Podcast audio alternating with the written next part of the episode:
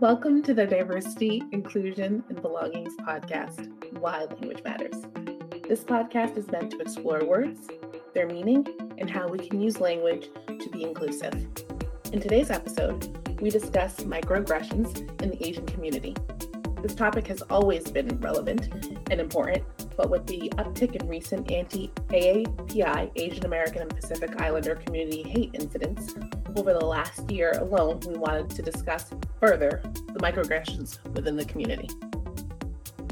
So we have a great group of panelists, and I'd like to introduce them. Hi, I'm Hilary Prompongsatorn. My pronouns are she, her, and hers. I am first-generation Taiwanese American, and I'm based out of Los Angeles, California. Hey everyone, my name is Natalie Zhang and my pronouns are she, her, and hers. I was born, raised, and I'm still based in the San Francisco Bay Area. I'm the first generation American-born Chinese in my family. Hi, my name is Ricky Dutt. My pronouns are she, her, and hers. I'm currently located in Utah, but I'm from the Bay Area. I am first generation born Indo-Fijian American on my biological dad's side, and then I'm second generation on my mom's side. Hey everyone, I'm Kathy O. My pronouns are she, her, hers. I am located in Chicago, Illinois, originally from Southern California. I am a first-generation Korean American. Hi, everyone. My name is Badiana Badio. I'm from Massachusetts, the East Coast. I am also first-generation Asian American.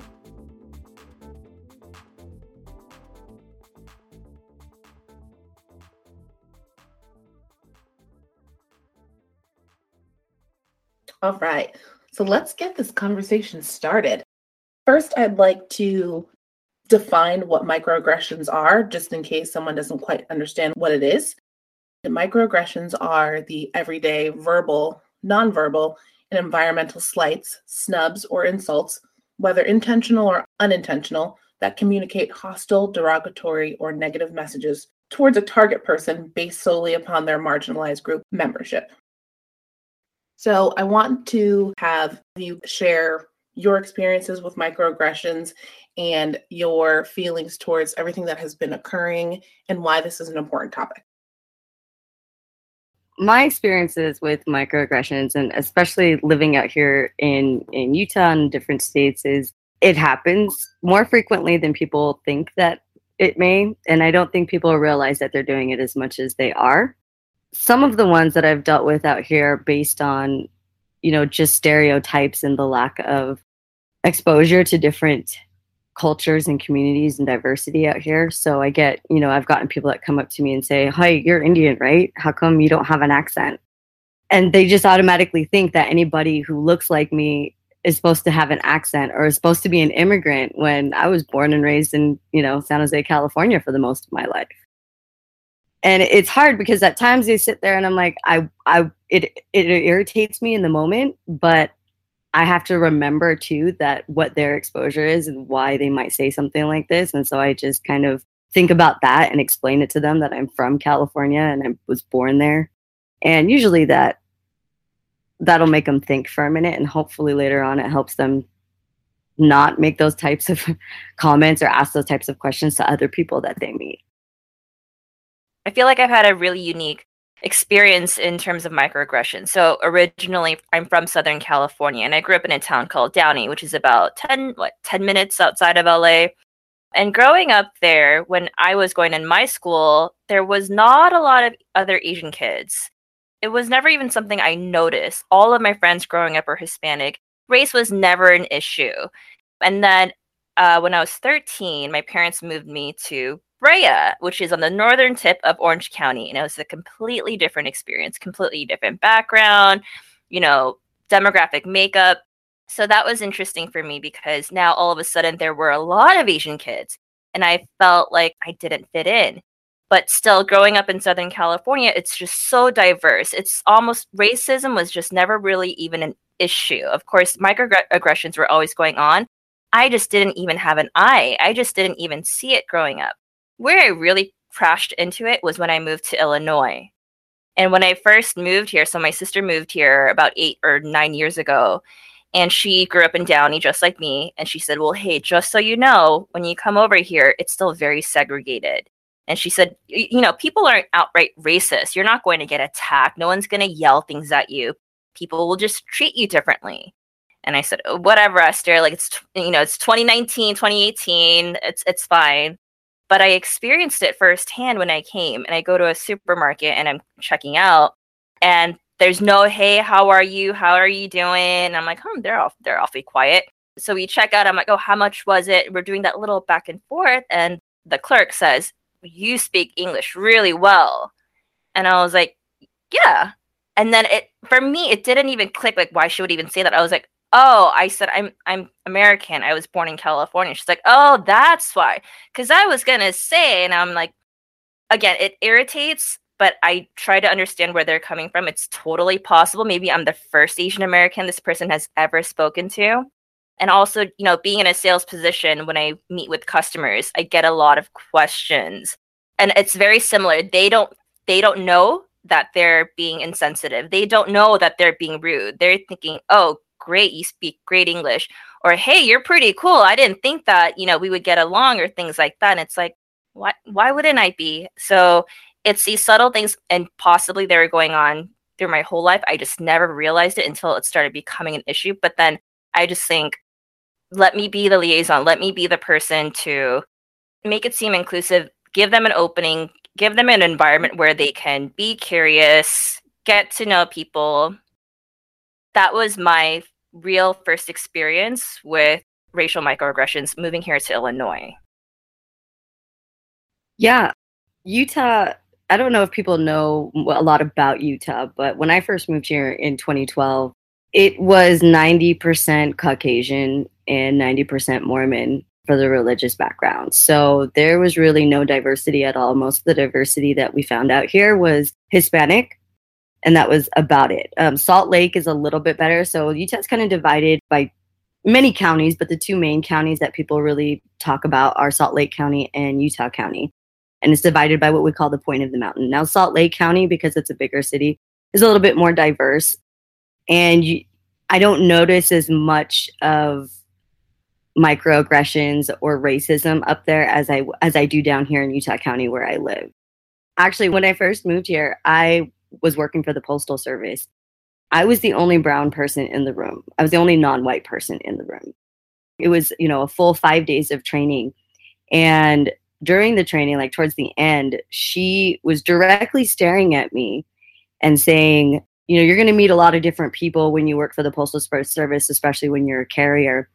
And I never met my first black person until I was 12 years old.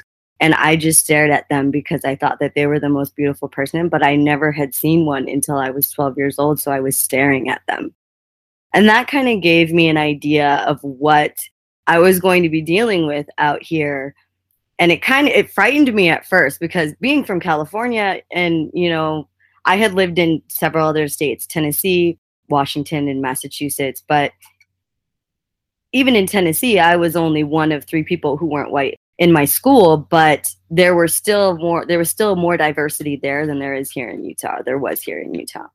So it kind of frightened me because I have a kid as well. So I was wondering about him and kind of what I deal with. And speaking specifically to microaggressions as well, I don't think people realize the nonverbal microaggressions that they do. Like if I'm walking in a store, if I'm walking in the mall, people will literally just stare at me. And not smile or anything, right? Generally, I'm used to, you know, people, you lock eyes with somebody, you smile, you say hi, you wave, right? I would try to do that. And they would just kind of look at me like, who are you? Why are you here? You know, kind of frightened of me or not knowing what my intentions were.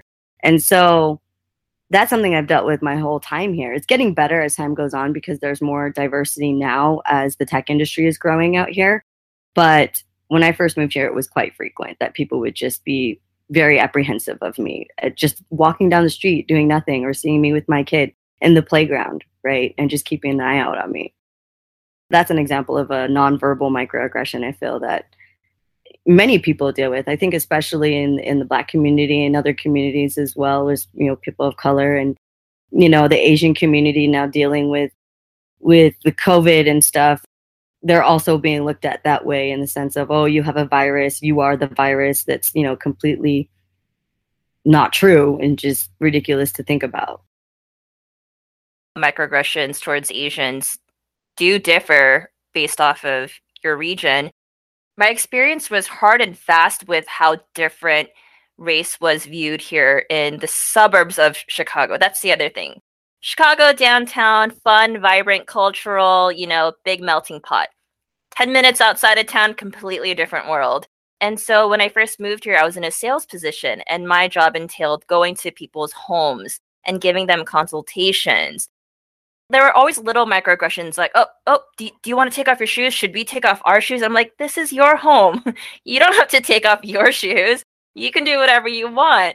And there is always questions, you know, there is always innocent questions, which, you know, I never had an issue with. But sometimes they would just outright say, well, like, let's say, for example, they're trying to get to know me. Well, are you married? You know, like, what do you think about Illinois? Oh, you're not married. Do you mind if I ask how old you are? You're 29 and you're not married. Your parents must be really mad about that one. And it's just like, you know, or, hey, I've been to Vietnam and this and that. And I'm like, I'm Korean. It's hard to describe. And I don't want to make excuses for anyone at the same time, because my friends back home have asked as well, hey, what's it like? And when we talk about this, I found myself almost defending the people who gave me these microaggressions. And I was like, well, they just, you know, they're just curious, or they don't know. And my friends were the first to call out like, hey, why are you excusing them? And I said, I don't know. If they said something rude or inappropriate, that's okay for you to say like, well, hey, what we prefer is this. Because, you know, I've been called Oriental. And in regards to the term Oriental, there's a lot of confusion as to whether or not it's offensive. And it's an interesting word because the word itself is a bit antiquated. Personally, I only hear it, you know, very rarely. It puts me on the spot when I do hear it. And I think it has to do with the fact that it's an old-timey word. In 2016, President Obama eliminated the word Oriental from federal law. So from that point of view, it's derogatory. If you personally ask, you know, me, Kathy, Oriental doesn't feel outright hateful or like a verbal assault. However, I think it's undeniable that it is a micro insult. This very seldomly used word instantly makes me feel foreign and ostracized. You know, I've been told by many people how great it is that I have an exotic look or that I look different. And of course, I embrace my heritage and my unique appearance. Someone could just as easily say that she's of Asian descent as opposed to saying she's Oriental. I think the issue I have with it is that it's antiquated. So it's almost like being called a term that I know was probably used in a less conscientious era where it, you know, most likely is used as a derogatory term. So I grew up maybe 20 minutes from where Kathy did. And it's funny, our group was so diverse. There weren't that many Asian folks in my school. But for some reason, as I think back, I think I was aware of that we all looked different, but it never really played a part in it until I moved. It's funny, we moved away and then it became very predominantly Asian. So then I thought, oh, wow, everyone looks like me here. And all my friends now are Asian. And now that I am I have 2 young children, 2.5 and a 5-month-old, and we're looking to relocate. So as we're shopping for homes, and I'm staying in the Los Angeles area, we're looking at demographic and I have to think through, how do I want my kid to grow up? Do I want them to be I want them to grow up in a diverse community, but just because you grow up in a diverse community doesn't mean, like, what does that really mean, right? I don't know if I want them to be the only Asian kid or if I want them to be with the majority, but it's those I never thought I'd have to consider those types of things. And I also just think through the lens of a parent, how am I going to teach my kids about this? Like, how do you be respectful and sensitive? You can always be curious if you generally don't know, right? I mean, they're still young enough. I don't have to figure it out all yet. So looking for any advice. It's funny that you said that, where my husband and I are family planning, and it's literally all I can think about. we just moved to this house, and it's this like farm town, suburban area, gorgeous. We live on a lake. We are 2 seconds away from the beach. And then at the end of the day, I'm like, oh, they would go to elementary school and be like me, probably the only Black person in their school. And then now I'm like, okay, what other charter schools are in the area? Because I don't want them to have the experience I had, even though it wasn't terrible, but it was just like, I would love for them to be in a school environment where they saw other people that looked like them, more than 5 other people, like maybe 10, 15%. It's one of those things that you have to weigh out and juggle when you're considering parenting or are a parent. Like, how do you want to expose your child to diversity, and like, what's the best way to go about it? But you also want them to have the best of the best, and the best of the best tends to always be in communities that are whitewashed. So finding that balance. Yeah, it's really interesting that you guys both bring this up, because I currently own a mobile home and it's 90% Hispanic in this neighborhood. And that's why I decided to buy it, to be honest with you, is because it had more diversity here than the rest of the city did initially when I first moved here. And so we're thinking about moving again because my son's going to be in middle school. And then by the time he's in high school, I want him to have a little bit more diversity and buy an actual house. But that's one of the things I'm thinking about is, do I move up towards Salt Lake more where there's a little bit more diversity, or do I stay down here where the schools are a little bit better graded and have him still continue to be one of the few Hispanics that are in his class or his school, right? As far as like teaching my kid about different cultures and different, I grew up learning about like Lunar New Year and Kwanzaa and Hanukkah and all these different holidays in elementary school in San Jose, right? But they didn't learn about all that out here. So I make it a point at home to try to teach him all of this. My son has also dealt with his own bouts of, my skin is dirty and all that kind of stuff in dealing with that. And it wasn't easy because he was still like little at the time. But now, because of everything he's been through, he is actually a very inclusive person, and very, very inclusive. Every teacher is like, he includes everybody, even the more introverted ones. He's like, I love everybody no matter what, no matter what they look like, no matter how they talk, no matter what.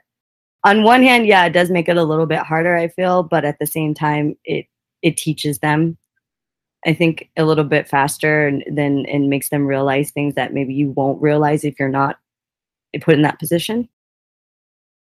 That really reminded me of, I think it was called Heritage Day at my own elementary school.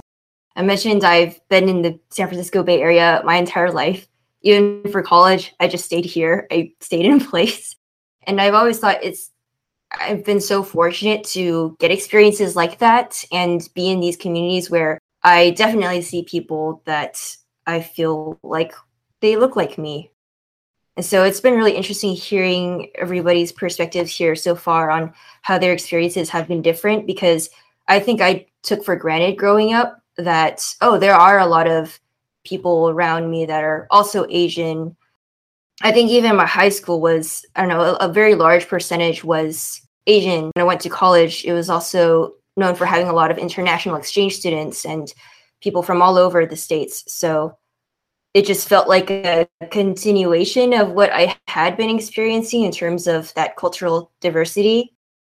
And that's actually why it's been so surprising, not entirely surprising, but still shocking in some ways to know about the incidents that have been happening, the hate crimes, even in the Bay Area, because this is where I grew up and I really didn't think that sort of sentiment was so prevalent even here. And so that part has just been heartbreaking. And when it comes to the microaggressions that I've also faced, actually around the time that I graduated from school and I kind of entered the workplace for the first time. So for instance, I remember very vividly a moment when I was in Europe, and I would get these comments for the first time, actually. Luckily as an adult, but still not great to get questions like, oh, where are you from? No, where are you really from? And then they would pull out these Chinese characters on their phone and be like, hey, can you read this for me? Wait, you can't read this? Are you really Chinese? And as someone who has already been struggling with feeling Chinese enough sometimes, that didn't really help. And I really admire, like, for instance, Kathy and Ricky, you've mentioned before, like, oh, I would point this or that out to the folks who made these kinds of microaggressions. I think at least in the past, I didn't even know what was happening in the moment. I would brush it off, or in my usual manner of dealing with discomfort, I would just laugh it off or laugh with the people and then try to move on. I think some of the other comments that I've heard in the past, especially when I was trying to gear up as a working adult, finally, would be like, oh, you look too Asian in that photo. When I would try to select a photo for a professional event or something, that was very not specific in terms of feedback, if it was with good intention, I guess. Or like, oh yeah, you look like you recently graduated from so-and-so school. And so there would just be times from that period of time, especially, where I wouldn't really know what to think of these kinds of comments. Like, oh, do I look too young? Do I look too Asian? Or I would even get comments like, oh, you should wear glasses as a female in the workplace. I guess somehow implying my appearance might be just, I wouldn't be taking it seriously, or I didn't look smart enough. Those were the kinds of things that came to mind as I was trying to think about the periods of time in my life where I kind of started to experience microaggressions a lot more than I ever had. And I just feel lucky, at least I didn't really encounter those when I was even younger. I've thought about that a lot recently, because I was thinking about my own childhood growing up and leading up until I was about 13, 14. Like I said, I grew up in a mostly Hispanic neighborhood. All my best friends were either Mexican or El Salvadorian.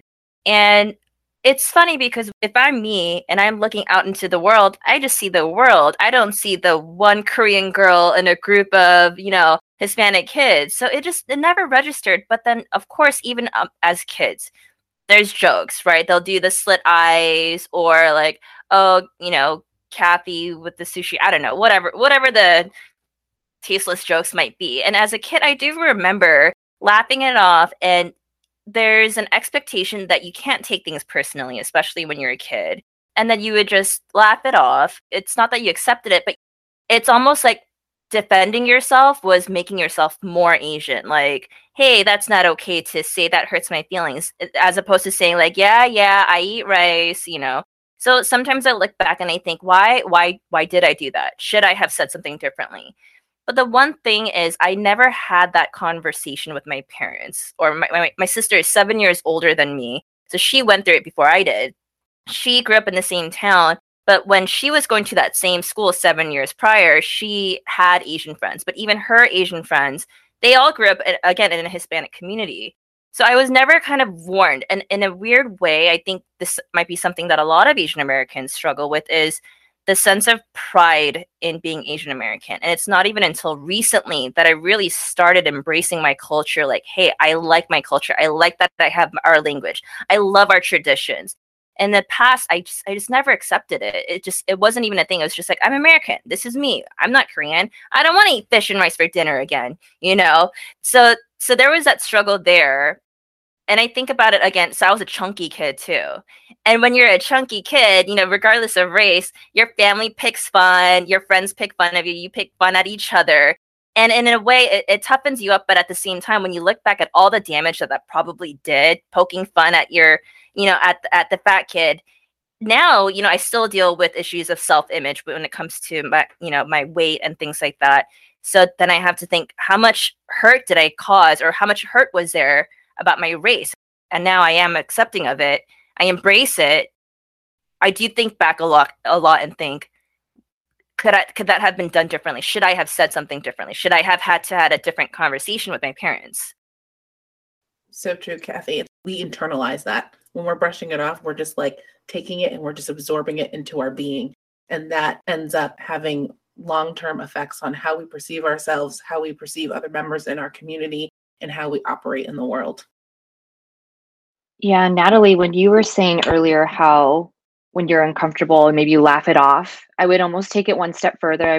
As I started getting older, this is probably in high school, and even recently till last year, I didn't realize this, Badiana, I think you're part of that conversation where it finally clicked to me. I said, wow, I actually make jokes about being Asian so other people feel comfortable. Like, I do it before they even can get to it. I don't know if it's a defense mechanism or if I'm just trying to make it seem like I'm a cool Asian, like you can be open with me. But I didn't even realize I was doing that till last year. And who knows what else I'll realize I'm doing, in after even having this conversation. But now I do realize those times where I didn't say something and I wish I did. Now, at least if something, it's funny, now I'm ready for that opportunity. And I don't think anything's come my way. So, but if someone does say something, I will educate them and with grace and be nice about it, as long as they're coming from a good place, right? I think that's the main thing. If there's no ill intent, that makes all the difference. Yeah, I think you hit it right there with the ill intent, right? Like, because at home, for me and my brothers and stuff and my friends, we poked fun at each other, we joked with each other, but it was love towards one another, right? It was a way in my family that you show you loved one another, was kind of like little picking on each other, not mean or ill. You didn't mean anything by it. It wasn't to make you feel bad. But I think sometimes that can get confused as well with microaggressions. It's different. I feel like it might be different if you have a certain rapport with somebody and you joke around with them and it's not hurting their feelings. But if you don't know somebody, or if you're making comments just because it's something that you've heard before, and then if you're doing it without knowing it, just because you've heard other people say it to their friends, but even though there's a rapport there, so that's why they say it to one another, then you think it's okay for you to say something like that as well. That might be another reason.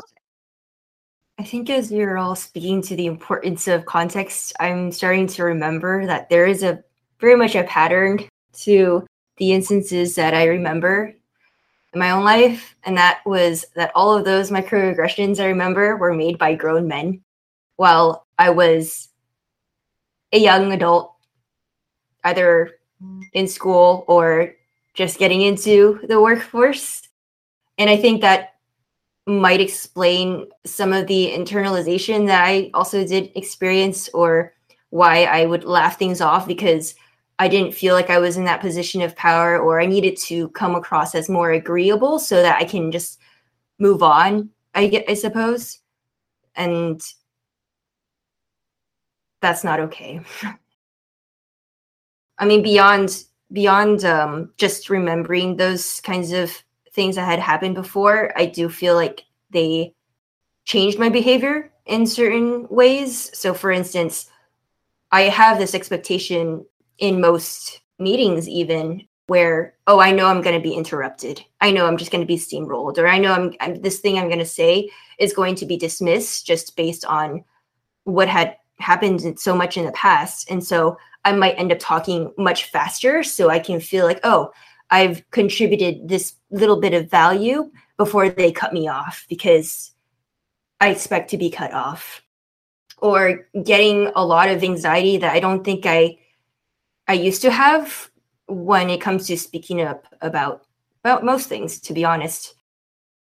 I've been told countless times how, oh, Natalie, you're really quiet. You should speak up more. And I think that's a very valid piece of feedback. But at the same time, I feel like there is a bit of a cycle in which, okay, I'll do that. I do it. And then I feel like the outcome doesn't really work so much in my favor in terms of, oh, I do feel heard. And so I might retreat back to how I was before, which was, oh, I'll only speak up if I really, really feel like this thing I'm going to say is going to make a pretty big impact. And so that's something that I keep wrestling with, which is how do I really contribute the most? How do I make the biggest impact, but also feel like I'm being respected? Like, I can speak up and people do want to hear me. That's a huge issue I deal with a lot too. I kind of go on the aggressive side, like, let me show everyone how aggressive and how assertive and how bold I am, And at the same time, it's like, no, I sometimes end these meetings and I'm like, just be yourself. Why did you have to act like you're into sports and all, this honky tonk stuff? Just be yourself. But it's true. And I find myself, I catch myself saying a lot of things and then finishing it off by saying, but I don't know what you guys think. Like, I don't know, maybe that's just me, or maybe that's wrong. Maybe I'm stupid or whatever. I find myself saying that a lot, or the same thing like Hilary was saying, almost preemptively self-deprecating to say like, hey, like, let me do that for you. Let's say like we're talking about numbers, and I go, I know I'm supposed to be good at math, but rada. I don't know why we do these things. We immediately recognize that we don't feel good about it afterwards. And like we said, we wish we can go back and have said things differently. But it starts with recognizing it and telling yourself it's okay that you did that. I functioned one way for the last 30 years. And to just moving forward, you know, not to make excuses, not to self-deprecate, not to show other people that it's okay to stereotype. Natalie, that like really struck home with me about getting that feedback in my career, right? Oh, you're so quiet. You have good things to say one-on-one, but like in a group setting, you don't say anything. I know you're thinking something. I think a lot of it has to do with culturally, with growing up, my parents were telling me, don't make waves, right? Just be a hard worker. Your work will speak for itself. Like, it's kind of ingrained in you. Whereas now it's, Kathy, kind of like you're saying, I feel like every meeting I have to say something now, just so they know, like, hey, I'm here, I'm listening, I have important things to say. It's still a struggle day to day, right? But I think acknowledging it, like you were saying, Kathy, first of all, but then starting to find some comfort in just being yourself, I think is helping me. I don't have to say something today if I don't want to or need to. There's no point. I've proven myself.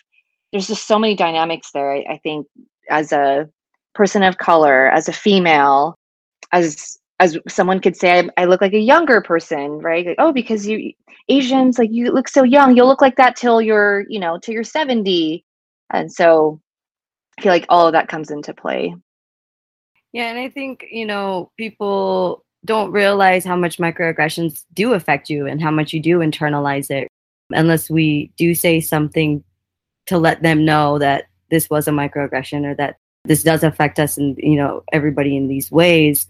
But it's not always easy to do that at first, right? You don't like making people feel uncomfortable sometimes, it's not always a practiced something that you practice or you do on a normal basis, because especially at work where you're trying to keep everything as peaceful as possible and work with everybody as possible, right? So you may be a little bit more apprehensive about making somebody uncomfortable and bringing it up. I learned in Utah, especially out here, I worked before Sunrun, the majority of the workforce was white male. And everybody I worked with pretty much was a white male, from the engineers to the executives, except for like the technicians and the people that were working in California. And every time I apply for a company out here, I kind of take a look at what the company cultures and values are and kind of what the people are like. And I would say about half and half out here, half of the time people were saying things that they probably shouldn't have been saying, but they were never corrected. They were never told not to by somebody who it did affect. So they were maybe not aware of the fact that we internalize things and that it can cause decreased confidence and feeling excluded and causing mental stress, physical stress, emotional stress. One of the things that I got was, oh, you're the diversity hire, and being made to feel like I was the token diversity hire. Like, I had worked for 2 years really hard to build everything that I built and sacrificed time with my kid and stuff. And then at the end of it, it was just like, oh yeah, well, you're still around because, you bring that diversity aspect to the company. I felt, to me, that was like a micro assault rather than, a micro insult, because it was literally trying to demean me just because of the way I look. Somebody had said to me, well, you can get a job anywhere because you're a person of color and a female, you're a minority woman. It's like, well, if I don't have the skills for something, that doesn't mean that I can just apply for it and get it. Yeah, I'll go apply for a CEO position because I have no skills for it at the moment, but I'll do it because I'll get it because I'm a minority woman, right? Like, no, that's not the way it works.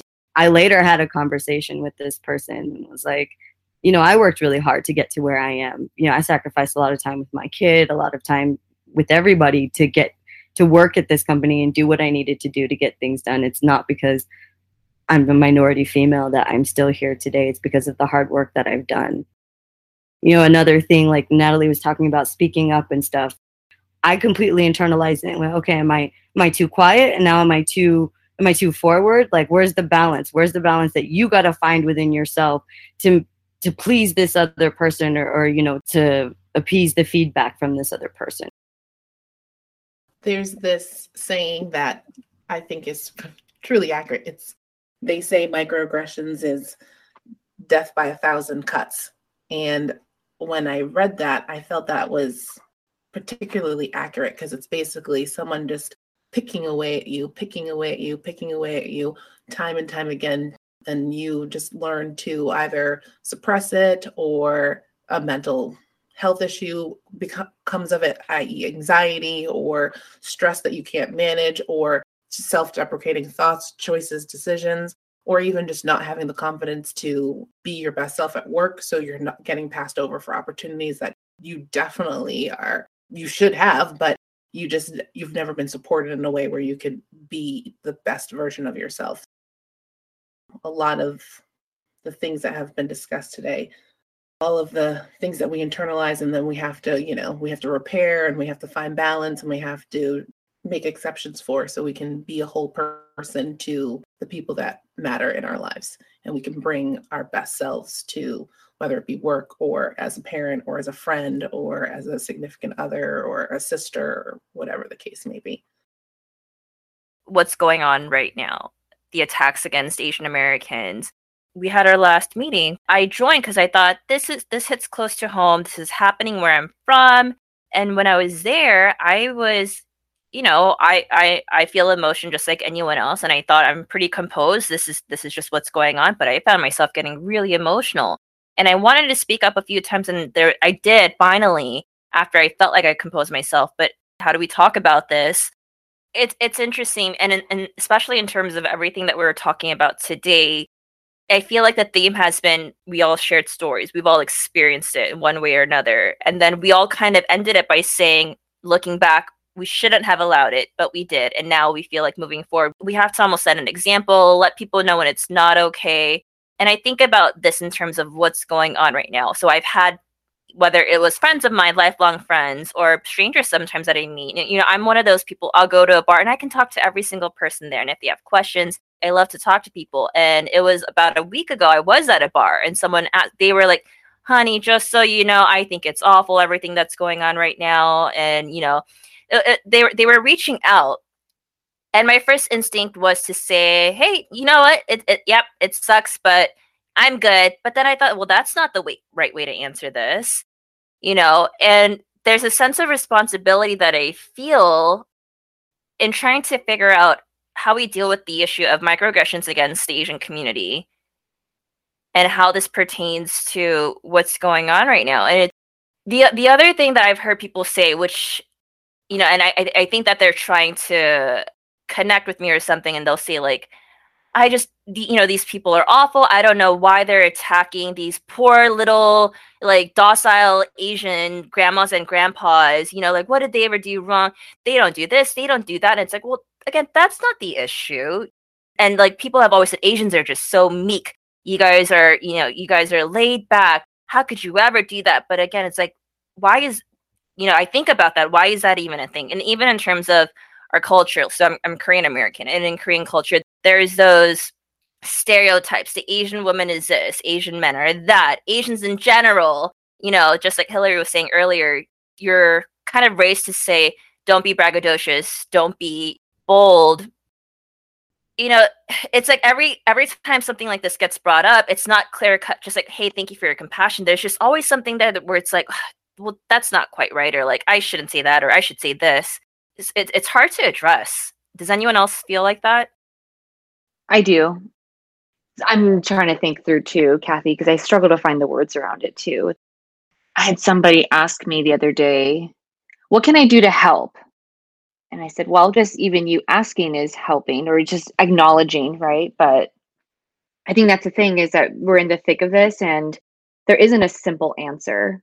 You know, this has been going on for a long time. Now it's just being brought to the forefront because of social media, because it's on the news, it's getting more attention, but this has been happening for a long time. And it's weird. I had someone, you know, they reached out and same thing. You know, like, hey, it's awful what's going on right now.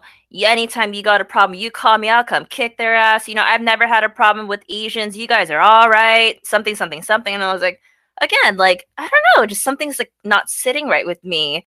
One thing that I've heard more recently is the whole issue of, and especially with Asian Americans, that when I've said in the past, like, oh, I'm a person of color, they're like, yeah, but are you really a person of color? You know, like, you're Asian.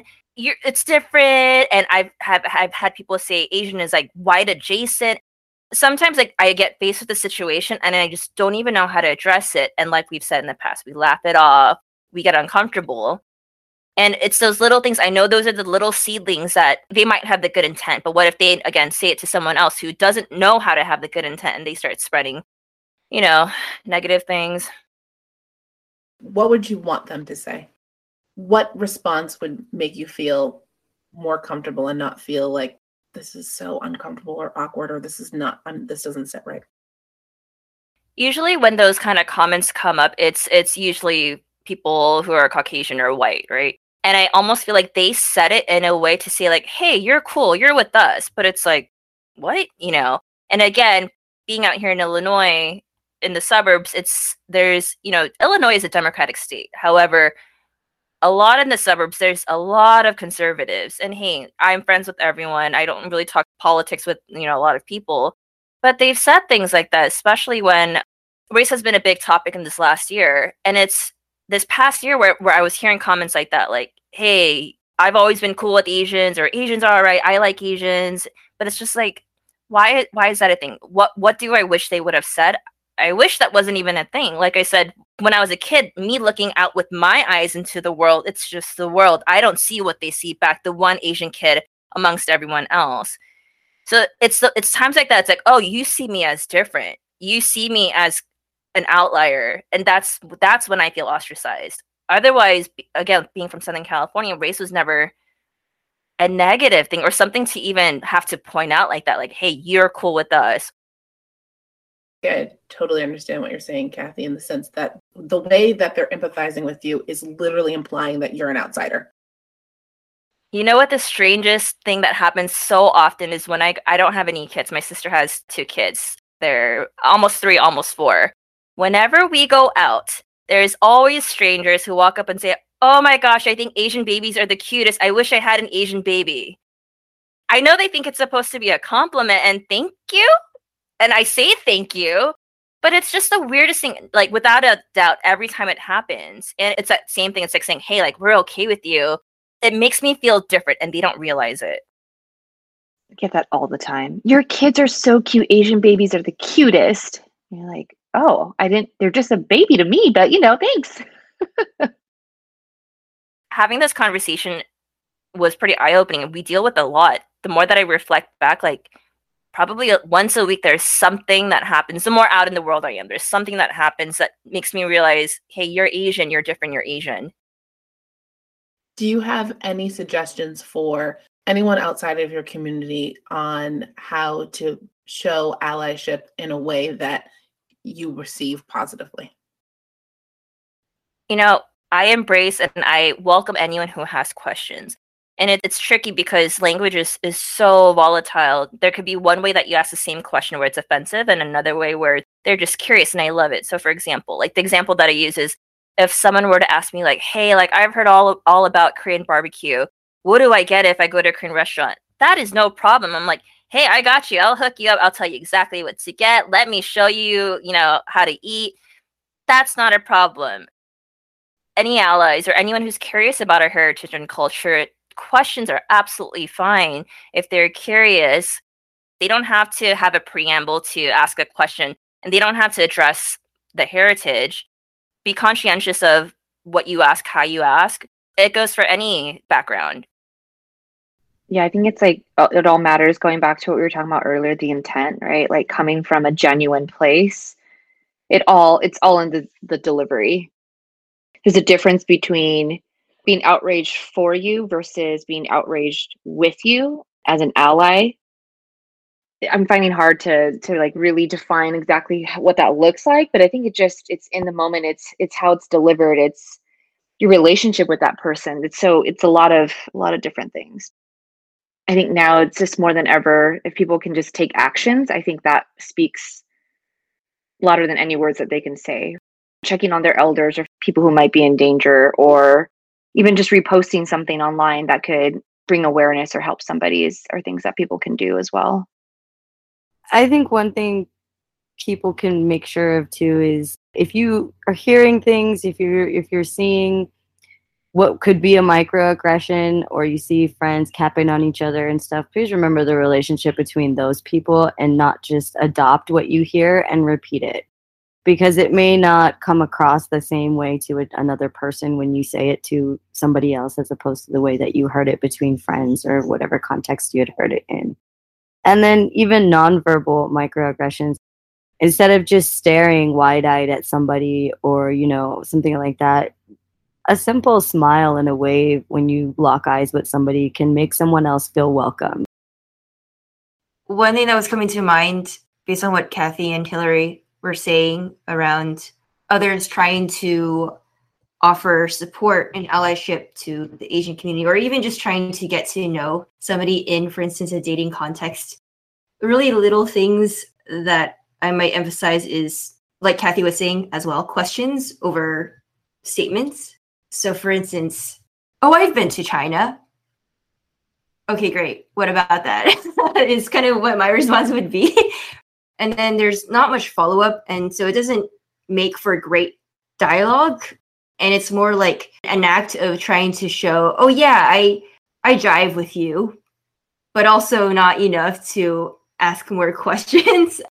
I think people don't usually say something as simple as, oh, I've been to China, but kind of variations of that where it's like, all right, well, do you want to talk about that or no? Like it's kind of hard to gauge sometimes, and it does help when we cultivate that greater sense of, oh, you're curious and you want to know a little bit more, or there is that openness to hearing more of maybe my background or something like that. Little things like that might also help. So when the hashtag and the movement started, I don't know how I felt about it.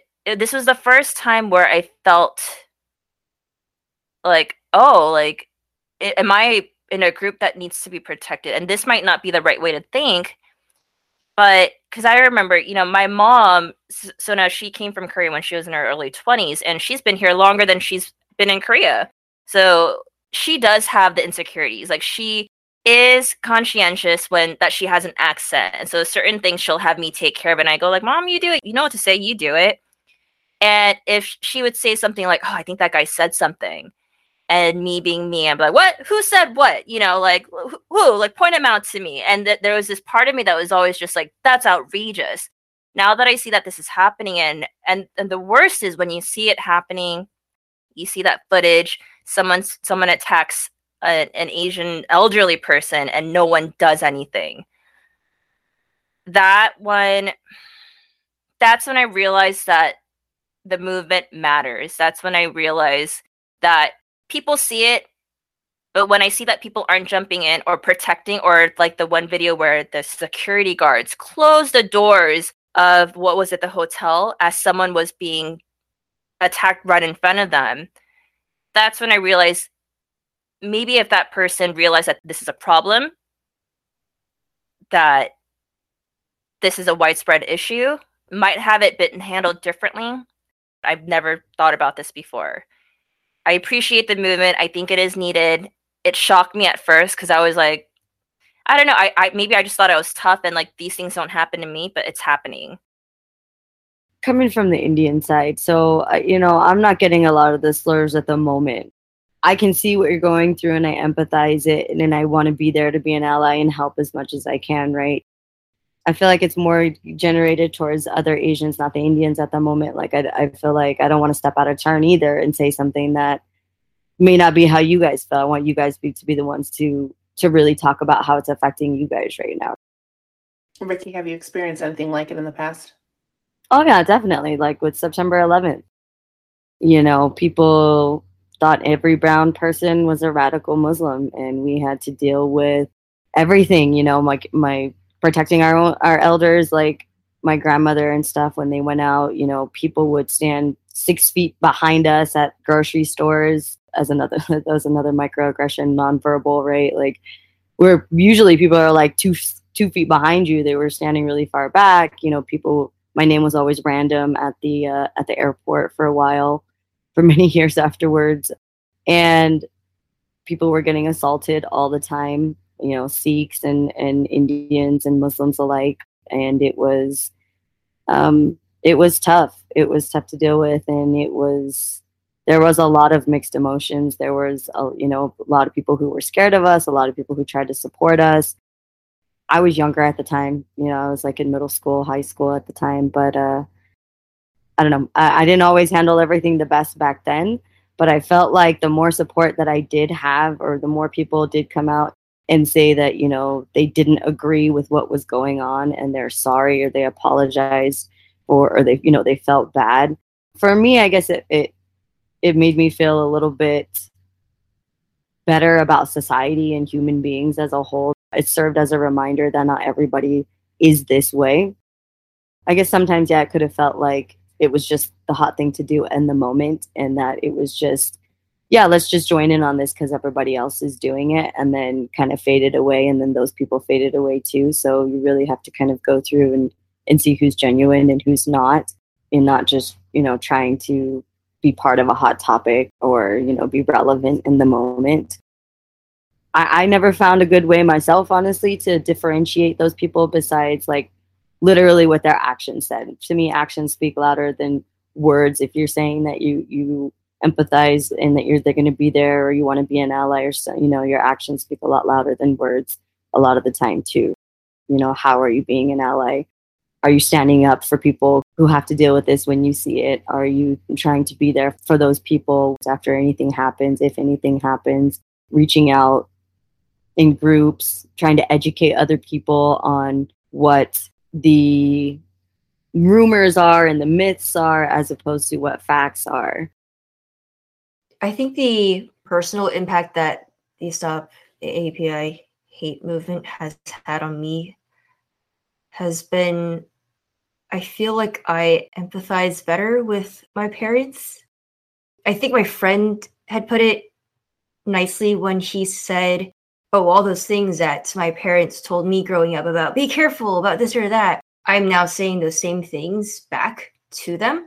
And that's kind of what has been happening. What I've been seeing has been happening a lot among close friends and just in the broader community. And it's unfortunate that it has to be that way. But at the same time, I am glad that there is more discussion around how this isn't new, the hate crimes or the sentiment behind them even. And it seems like, at least in my circles, there has been a sort of spike in the bringing up of the history of America, essentially, all the things that we kind of learned in the textbooks, but there was maybe one page on it. And so it's been nice to see that there's been more dialogue around that just in general. Although I would say that I've seen it mostly happen, those kinds of discussions happen within the AAPI circles that I'm a part of. But it is nice to see that we are trying to move forward together and to raise that awareness overall and try to find different solutions to getting that awareness and making sure that we're doing that judiciously. I'm still also trying to gather my thoughts around what's been happening. The thing that really sticks in my mind just around these hate crimes is every time I see those videos or those photos, it really could be my own grandmother, for instance. And it's not saying that other photos, other videos of these kinds of things happening in other communities are not as terrible, but just seeing that, and like Kathy was mentioning, how there's usually not really help coming to the scene during the incident or even after sometimes. It is really heart-wrenching.